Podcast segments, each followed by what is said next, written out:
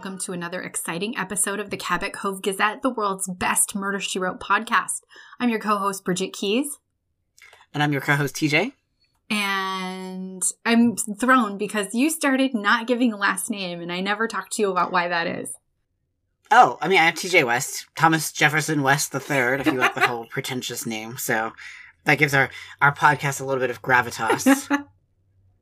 um, and today we're covering, we finished season two, so we're starting season three with the two part opener Death Stalks the Big Top.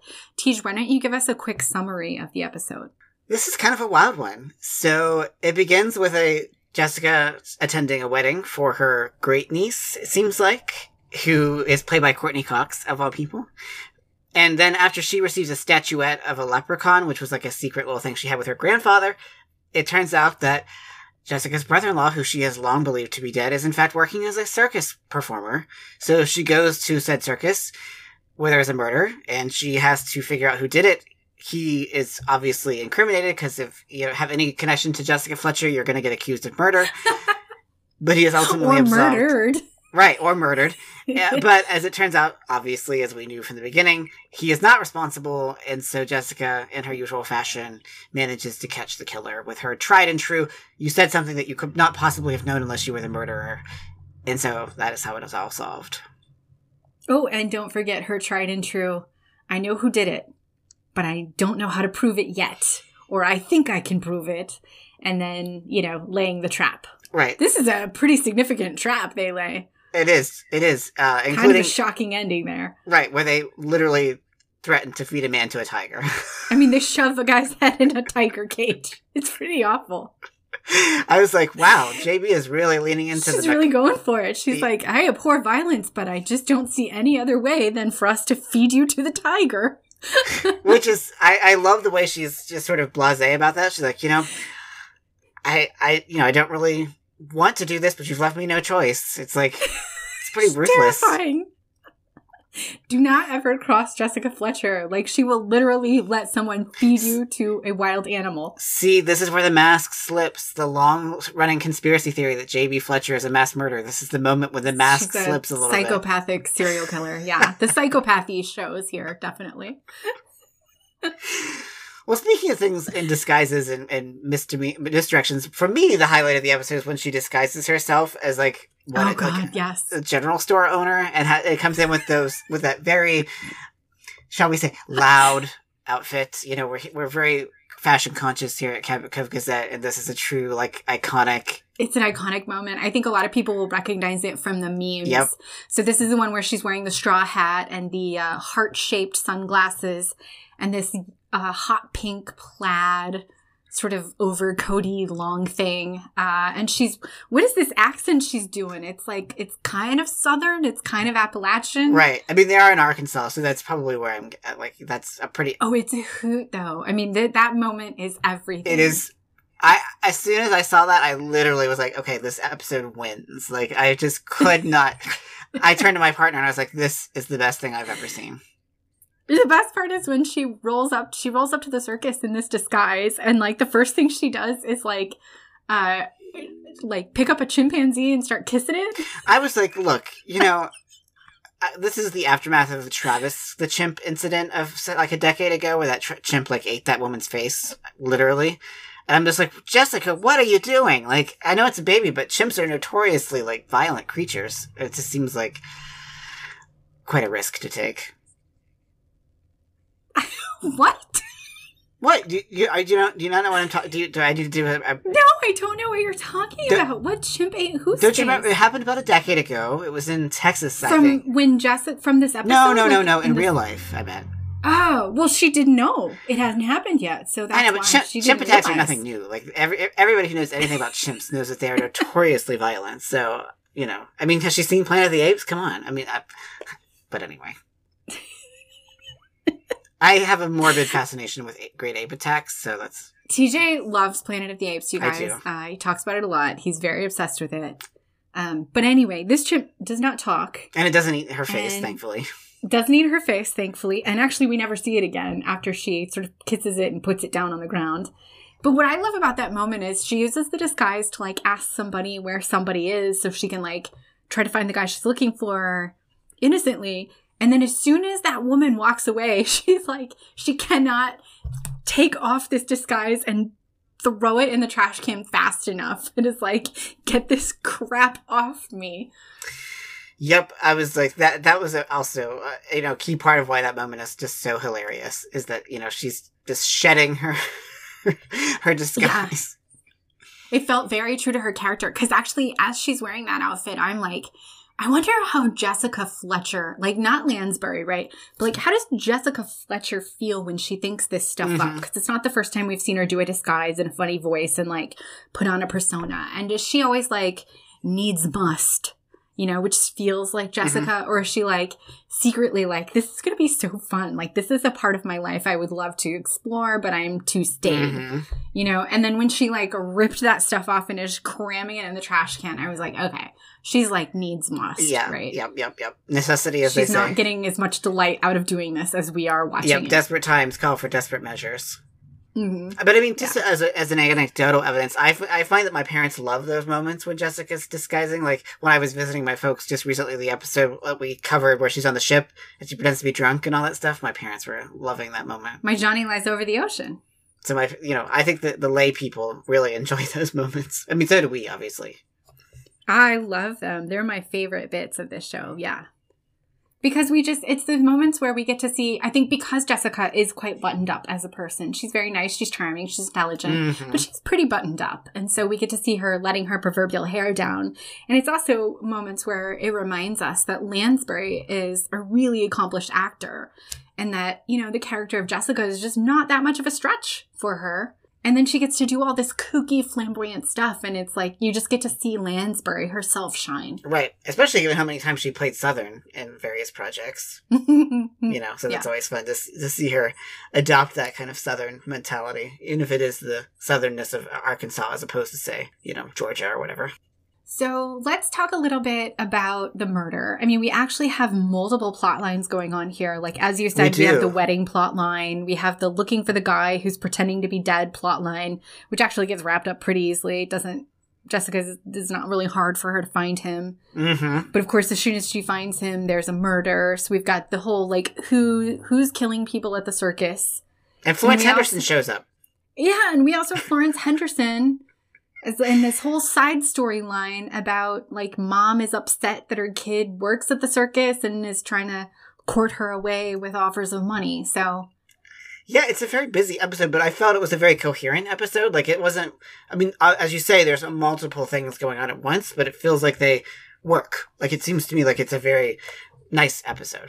Mm-hmm. And I thought going into this, um, you know, sometimes with two parters, it can be um, writers, it can seem like the writers are a little bit lazy and they're just stretching a 45 minute episode into 2 mm-hmm. uh, but we actually have a lot of stuff going on here. Right. I mean, bookended, of course, by you know the wedding that we're that we're going to, and the sort of the, Jessica's extended family through Frank, which is always kind of interesting to see other family members other than Grady. Yeah. Which I'm wondering. I was left wondering: is Grady at this wedding? Yeah, he's a Fletcher. Yeah, so he must. So Grady should be there. Yeah, that was my first thought. I was like, point. is this Grady's? Yeah. This has to be Grady's like what second cousin or something? Yeah. Yeah, because the woman that because the person in question is Jessica's great niece. Yes. Because it's because Jessica's... her grandfather was Frank's brother. Right. So so there's a generational question here because that, that would make because Grady and Courteney Cox are roughly the same roughly age, right? the same age. Uh-huh. But so, yet they would be Frank's, first cousins. Frank's brothers and sisters are very spread out. Maybe That's what I'm like guessing. Ten of them, and Frank was the baby, or Grady's parents were the baby. Right. You know, right, exactly. Yeah. But I think you make a good point. They definitely should have had a cameo, Michael Horton, I agree. at the end. That was my first thought. Once it was established whose family we were dealing with. Well, I said let's talk about the murder, but now we're talking about who's in this. So can we actually can we jump to that? I guess so. I mean, yeah, because to me that's more interesting than the murder itself. uh, forget the storyline. Let's talk about who's in this episode. I mean, this is like an uh, packed cast list. We have Martin Balsam playing the circus owner. Martin Balsam, like this is big stuff. Would you like to explain who Martin Balsam is? I don't know that he's necessarily a household name. Really? Maybe not for most people, but who like? oh well, you you do it because of the Hollywood stuff. I mean, I don't know as much about him as you probably as you seem to. So, Well, he's in Lolita. Oh, okay. He's in a shit ton of classical Hollywood movies. I thought he was a really big name. He's not a really big Uh, name. Not really. Oh, okay. Well, he seems really big. when people think of Lolita, they probably think of James Mason. yeah, I don't think Martin Balsam is considered like a huge star. Well, he's huge to me. Okay, he's in Twelve Angry Men. He's known as a character actor, so I guess there's fame associated with that. All right. Well, this part is going to have to be edited. Obviously, he's in Psycho. For heaven's sake, he's in All the President's Men. Again, the key people who are associated with Psycho are Janet Leigh and Anthony Perkins. All right. I'm just saying he's been around. It's a big deal, and we have him. We do. Uh, okay, and then we have um, I think the guy who plays Neil, Frank's brother, who's known as Carl at the circus. He Right. was at this same time. He was Perry White in the Christopher Reeve Superman movies. Oh, now he is famous, like you know, and very, ex- like very extensive career in Hollywood. His name is Jackie Cooper. Yes, Uh, very ch- famous as a child actor, among other things. And then we have Courteney Cox, as we said. And this was uh, Dancing in the Dark was the when she you know sort of got famous for being in that Bruce Springsteen video was eighty four. So she- she'd already done that. And Family. Do you remember when she was in Family Ties? No, I didn't really watch Family no, Ties. No it's probably enough of an age gap between us, right? Because you would have been Four, four years would be just enough. yeah. So she was um, Michael J. Fox, you know, Alex P. Keaton's girlfriend for a while in Family Ties. That's where I first knew her from, but that will be right after this. Mm. And then um, we have as the mayor of the town, who's like this dreadful mayor that truly I'm sure awful. we'll talk about the great awful. moment where Jessica tells him off. Um, he's played by Ronny Cox, who was in Beverly Hills Cop. He was in Deliverance. He'll be in a bunch of other action movies after this. Um, but I'm a Star Trek girl, so he'll always be known as Captain Jellico, the bad captain from Star Trek TNG to me. And of course, as we said, there's Florence Henderson, who plays the de- famous designer. Carol Brady, man, this is a big deal. I mean, but I actually think she does her best work when she's playing these ice cold characters like she is. Like, I find her much more compelling as an actress when she's allowed to When- break out of that sugary mom when she's not being the saccharine Carol Brady sort of type. Me too. Eh, yeah. Exactly. Yeah. I mean, she's not a monster I, eh, in this role. Like, she does have compassion, but, you know, she has a sort of iron will and a certain icy, de- de- icy detachment that I think really shows how talented Florence Henderson was. And um, I, you know, remember at the beginning of season two in Widow Weep for me when um, Jessica pretends to be the reclusive millionaire Marguerite Canfield, and Mhm. she sweeps in to the resort, you know, and starts demanding things. And uh, I think we see we see a very similar entrance by Florence Henderson's character here. She's got an assistant. They pull up in a limo, and he's demanding the best suite in the hotel. And the guy's like, "This is like the middle of nowhere, Arkansas. Like we don't we don't have that, right? I've got you a double with a private Right. bath. Like, I don't know what else you two want from beds me. and a bath. That's what you get. But there's a sort of like entitlement that I thought Henderson did that is just like hmm it made it, it's like yes, that is a rich person. and she's just charismatic. Like I mean, the, Florence Henderson was one of those people that truly knew how to like command the camera, like, and the camera appreciates her in a way that she's just she exerts a powerful hold on you as soon as you see her, regardless of whether she's playing likable or not. And we also have um, Greg Evigan in this. He plays Brad, who's the nice guy who actually thinks he committed the first murder, but he didn't because he's a nice guy. Of course he didn't. hmm And Teach, do you remember the TV show My Two Dads? Yes, I do. Vaguely, I do. Yeah. Okay. I was obsessed with that TV show, which in hindsight was a pretty clear indicator that I was going to be gay and hang out with gay men because it was my two dads. But he was obviously one of the dads, but this was Mhm. before then. Um, so I just love him because I love that show. And then uh, the sheriff, can we talk about him for a second? hmm Did you not immediately, when he came on screen, get like creep vibes? A little bit, yeah.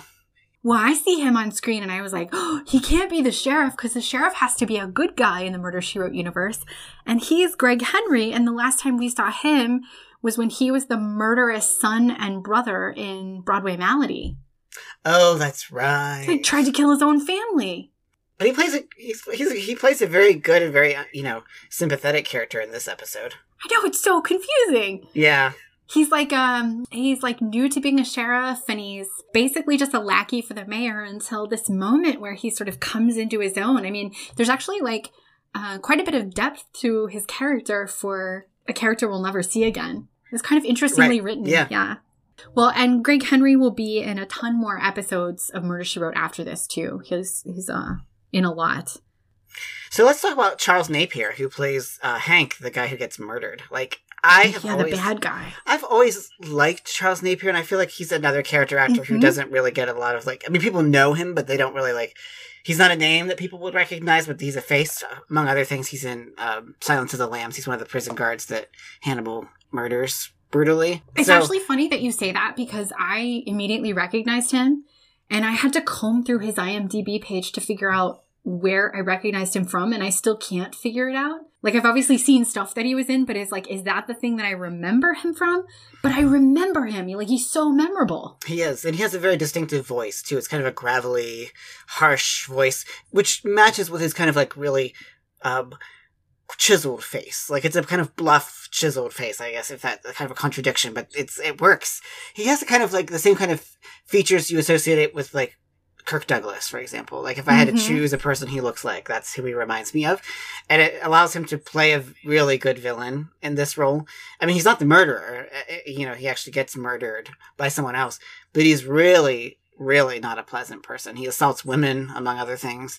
And so, you know, when he ends up dead, it's like, well, you know, as we as we've said on this podcast before, If you're a older white guy and you are terrible, you probably get murdered. you will almost certainly be the murder victim. Yep. Which, Which, is exactly, what, happens. You know, he's and they're quite brutal. I mean, a lot of the murders in this show are not particularly like brutal, but his death is quite like viscerally described. You know, because Jessica, when she's describing the murder, is like, you know, he was killed in such a way that just, you know, someone couldn't do it by hand because he had like several broken bones, he had a broken back, and you know, ribs, and I was just like, good lord, like this person has been through the ringer, as we say. Yeah, and I'm sure we'll talk about this in a second, but obviously he was beaten with a baseball bat. Uh, and then because it's at a circus, someone tried to stage it to look like the elephants had trampled him, which is just so unfair to the elephants. But It is unfair. I mean, but who can blame them, really? I've seen Dumbo. I know what this is Oh, like. But um, before we dive into that, I just want to add that we also have Lee Purcell in this, who plays Hank the Mm. bad guy's wife.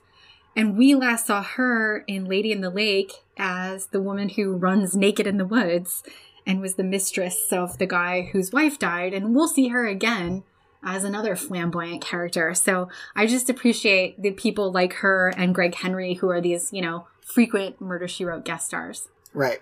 So that's a jam packed cast. It is. So, you know, there's the whole issue, obviously, that the reason that Carl, that's Jessica's brother in law, you know, admits to the murder is because, as you said, like he's beaten to death with a baseball bat, and he believes that the child of the circus who he's friends with is the one who did it, so he injures himself to try to, like, frame himself, which is a very noble thing to do. It seems like Carl's a really stand up guy, other than faking his death and letting his family believe he's been dead for, for like, whatever amount of time that we're dealing with. Which, I mean, we're led to believe is because of his, you know, shrewish wife. He well, that's what he says, right? And we see at the beginning when Jessica is visiting, um, we see that the his wife is this sort of totalitarian of the household, and then his daughter is like kind of simpering and subservient because she has such a domineering mother. And he says, "Well, my wife was so cold and my daughter was so vacuous, I just had to get away by staging your own death." It's like, so you let your brother suffer in agony that you were dead, right. And your sister in law, and all of your. Fa- uh, but I was like, there's a lot of moral questions going on there. Yeah, I mean it's really. And then he's he, Jessica says what we're all thinking. She's like, "You couldn't just get a divorce," and he's like, "Well, that would have taken a while, you know." and I wanted to go away and join the circus. It's like, oh, right just let your whole family suffer in their grief. You know, and then Frank dies. We learn in this episode that Frank's been dead for five years, which I don't think we'd ever known exactly, which means Right. he died about two years before the first episode. Um, and he says that he actually did come to the funeral and stood away from everyone. And Right. it's like, I appreciate that, but like, probably what Jessica needed was you to talk to her through this horrible grief, not just to like secretly come. You know what I mean? Like that doesn't help anyone, Right. you know, with their grief. That doesn't offer support to anyone. Yes, and it's like, and I mean, they're clearly very close because he's one of the very f- small number of people who calls her Jessie. Like Jessie. almost nobody calls Jessica Fletcher Jessie. Like Ethan did way back in season one, but hardly anyone Yeah, even her Seth that. doesn't. Right. So it's Jessica. clear, right or woman, but you know, I just was like, okay. I mean, I, I, and Jackie Cooper deserves credit for you know because he's a very charismatic. Again, to use that word, but he's a very like compelling screen presence, and like we are led to like Carl. He's a stand-up guy because he will frame himself for a murder that he didn't commit to protect the life of a young boy. But it's also just like, my God, you could you couldn't tell anyone in your family that you were alive. Like, What is so surprising to me was how quickly Jessica just accepted it. She's like, "Well, he's happy," and then you know, at the end of the at the end of the episode, the question is, you know, Courteney Cox's character is so desperately longing for him. She obviously was deeply connected to him. He was the family member she was obviously closest with, and isn't we can tell close with her mom or grandmother. mhm. Um, and so Jessica does bring him back and they do get reunited. And she's also sort of like, it's fine. I understand. yeah, it's like it's not really. I mean, the only thing more horrifying than that is the fact that they still use animals in the circus, which I realize was a big thing in the '80s. But even so, Well, do you really want to start that one with me? Because you know that's going to be like a 30 minute tangent on my part. I mean, it's really hard for me to watch this episode, frankly. it is like we see too. a chain around an elephant's leg at one point. I mean, that's just horrifying to me. And the little teeny cages that they're in. I'm very glad that most of these circuses have been shut down in present Me day. too. And I mean, I went to circuses as a kid, like you know, before I had my animal consciousness. But looking at it now, it's just like, ugh, ugh, cringe. I mean, I just felt like I needed to say it. I mean, in this episode, it would be remiss of me not to to make note of that. Yeah. Um, and, you know, the whole idea that the elephants have trampled him, uh, I think the best part of that is when they pick up their little feet. Well, they're not little feet, Mhm. they're giant feet because they're elephants, but they pick up their feet and everyone's looking at the bottom of their little feet. And there's no Mhm. blood because obviously elephants are lovely creatures and they did not trample this guy. They would most certainly have reason to suspect elephants would trample a person. These Like, elephants a- would that- not trample this That guy. is a very, very feasible scenario. the other curious dear. thing though is like while people are questioning whether the elephants trampled them like people keep like coming up to these elephants and I'm Right. like if you if you guys think these are murderous elephants maybe don't get so close and like be like ducking down they're like on the ground searching for things around the elephants and like Right. if you thought these elephants killed someone like should you not be remotely concerned that they will now trample you too Right. But speaking of small cages, to talk about the murder for a moment, so it turns out that the culprit who almost gets fed to the tiger is this, this smarmy Preston Bartholomew, the um, which is a lovely name for a villain, and he's very like almost. I mean, I was kind of expecting him to start twirling his mustache. I had a question about that. I was uh, like, ringmasters obligated to have handlebar mustaches? I think so. I think it's Okay. I think it's in the work. It's in the circus regulation. Like It was either that or like he was supposed to translate as villain because it is totally like a twirly. he's like Snidely mustache. Whiplash from Bullwinkle or from Yeah. Dudley Do Right, I guess. He totally is, yeah. or the or the ringmaster in Dumbo. Like you know, there's that. It's it's a subtle like allusion to like you know stage melodrama where it's like, haha, I will get away with this. He also talks like that. He has this. Well, that's over- how he, yeah. The whole reveal at the end, he's like, I can't even imitate. if if this had happened, this would have gone down like this, and he's postulating it all as like this. And it's also just the way he Jessica, speaks right? is this really over, like. He's kind of like Simon Callow. Like he has this really overly mannered way of speaking that is very grating after a do while. not do not start in on Simon Callow because we Oh, deeply disagree about how glorious Simon Callow truly is. Ugh, overly over overwrought, and I say, and that's me. I'm the queen of overwrought. anyhow, I'm saying that. But as it turns out, he was doing all of the, you know, he was committing all of these like sabotages of the circus on behalf of another circus owner, and then he murdered said circus owner, and then he murdered Hank because, And then he tried to murder Jessica and Hank's wife. Right, it's like this guy is really It's pretty bloodthirsty. unhinged, and all because he was going to get some money. And it was like, as I, I, that's why I said earlier when we were going through the litany of who was in this show, I said that was more interesting than the murder plot because the murder plot's fine and serviceable, but it was to me like it was all the other pieces of the episode that were more compelling than that part. Mm. Interesting. See, I think the whole um they've done it before, so it's not particularly new, but the whole like Brad thinks he killed Hank because they got into a fist fight and then Hank was knocked unconscious. So when Hank is later found dead, you know, Brad thinks he killed him. But no, of course not, because Brad's a good guy and Hank wasn't killed with fists, you know. And then um, Neil Carl sees that the guy was killed with a baseball bat. He knows the baseball bat belonged to the kid. Mhm. Nobody wants a kid to go to jail for murder. And he thinks probably the kid is just doing it to protect his mom because Hank was about to assault his mom. So I, I think those those things for me were very interesting. And then when the reveal is like, actually he was sabotaging the elephant's chain so they Right. would run off or run wild or stampede around or whatever. And Hank saw him. But I thought these elephants were in. I thought these were innocent elephants. That they wouldn't ever do. Elephants such a are amazing. Do you I- know anything I about I- elephants? I, These excuse me. elephants wouldn't hurt a fly. If you if you actually knew a lot about elephants, you would know that's literally the opposite of the truth. Because as it happens, I do know a lot about elephants. They're These wonderful. elephants would not hurt anyone. I'm telling you. Anyway, so because Hank sees him sabotaging his, I mean, this guy is so gross that his, like, the only thought in his head is like, well, I have to kill Hank, right? with a with a baseball With a bat. baseball bat. He has to bludgeon him to death with a baseball to make it look bat. like the elephants. Yeah. like that's horrifying. Yeah. like it's. I mean, he deserves to get fed to that tiger. Yeah, well, I think then the succession of murders that follow out of that, I mean, he presents it all as like, I didn't really have a choice. Like, there was this sort of snowball Mhm. effect, but it's like, so then he goes to the competitor and he's like, look, I did the sabotage. I want my money. And he's like, well, you killed a guy. I, I don't like that. I didn't authorize that. so he's like, well, I guess I'll have to kill you too. Like, what? And then he makes a slip up in what he says to Jessica. And That he Hank's wife, and he realizes it. So then he knocks them unconscious and sets a motel room on fire to murder them. I mean, He's pretty. Is- Yeah, he's pretty like. he's deranged. Yes. With no trace of remorse, which is a true mark of a psychopath. that's a good point, Teach, because that's um not common to our our Murder She Wrote universe. Right. Usually, people are like, "Oh my god, I didn't have, I didn't think I had any choice, and I feel so awful, and I didn't want to do it. I just, I felt trapped." Right. And this guy's like, "I didn't really have any choice, so you know, I just did it. Whatever." And then I'm going to feed Jessica to a tiger. So it's like, Yeah, and the only reason he confesses isn't because he's caught. It's because they're gonna shove his head in a tiger cage.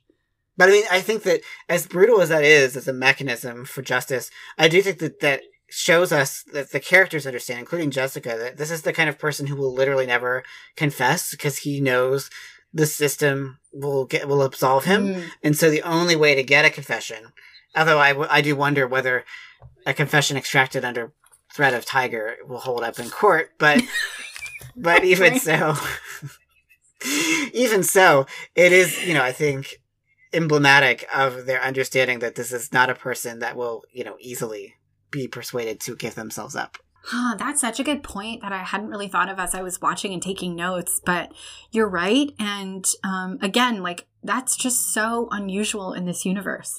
And I mean, that's part of what makes him such a terrifying murderer is that he is just so willing to do this and, you know, to keep on doing it. Like, he, he's just one of those people who seems to have no conscience and no sense of guilt or compunction over what he's done. On the brighter side, though, I think we have the sheriff, as we said, um, who sort of learns how to be a sheriff from Mhm. this experience. You know, I really love Ronny Cox's mayor. He's like the, you know, bossy, you know, do what I say. Right, and is quite aggressive and very mean toward Jessica, and is like threatens to have her arrested for obstruction of justice or whatever, or impeding an Yeah, he investigation. calls her a Yankee busybody. which you know, that's not the B word he wanted to use. You can imagine, Oh, I didn't think about that. but that's what that translates to. and he um he's basically running the show because the sheriff kind of doesn't know what he's doing and and then jessica finally like snaps on him which is so great and she says you have about as much right to investigate this murder as jack the ripper I love it when Jessica. i love and I, and I mean, singers. also, like, what is a mayor doing investigating a murder? Like, you're not trained in criminal enforcement, or criminal investigation, or like any of those kind of professions. Like, what are you doing, dude? I mean, I know this is Arkansas, and he's trying to hold his town together sure, but even so, I was just like, what kind of system has it where a mayor can uh, conduct criminal investigation? Well, I, I love that too because that's the moment when the sheriff finally, you know, so Jessica tells him tells him off, and he tells her back, and he tells the sheriff to arrest her, and then that's the moment when the sheriff is finally like, "No, this doesn't make sense." yeah, he's like, "I'm not going to do your bidding anymore. I'm going to investigate this. You need to back the hell off."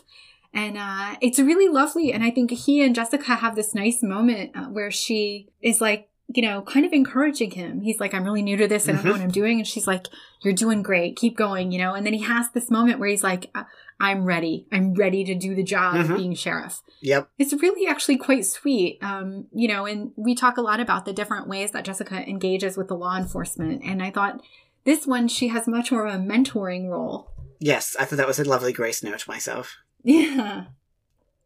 We should also talk about the ending, Tej, because um, our final shot is Jessica with Courteney Cox's dad. Mm-hmm, mm-hmm, mm-hmm. So not Frank's niece, but the guy she married.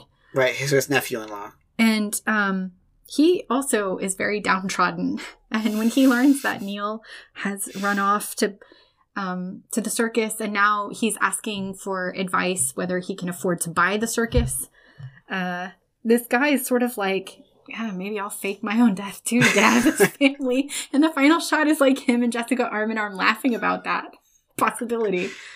Yeah, it's clearly not a uh, particularly uh, enjoyable family to be a part of, shall we say, to put it mildly. Yeah, poor Clay, the guy who's marrying into this nonsense. I know, right? We never Yeah. see him, but I'm like, Clay, you should run now while you Yep. can. I mean, the grandmother's already made it clear how dead set she is against this marriage, so I can't imagine it's going to be a particularly happy union. I just, I the fact that everyone in this family thinks that um, faking your own death is the only way out of a bad situation is very troubling to me. Yes.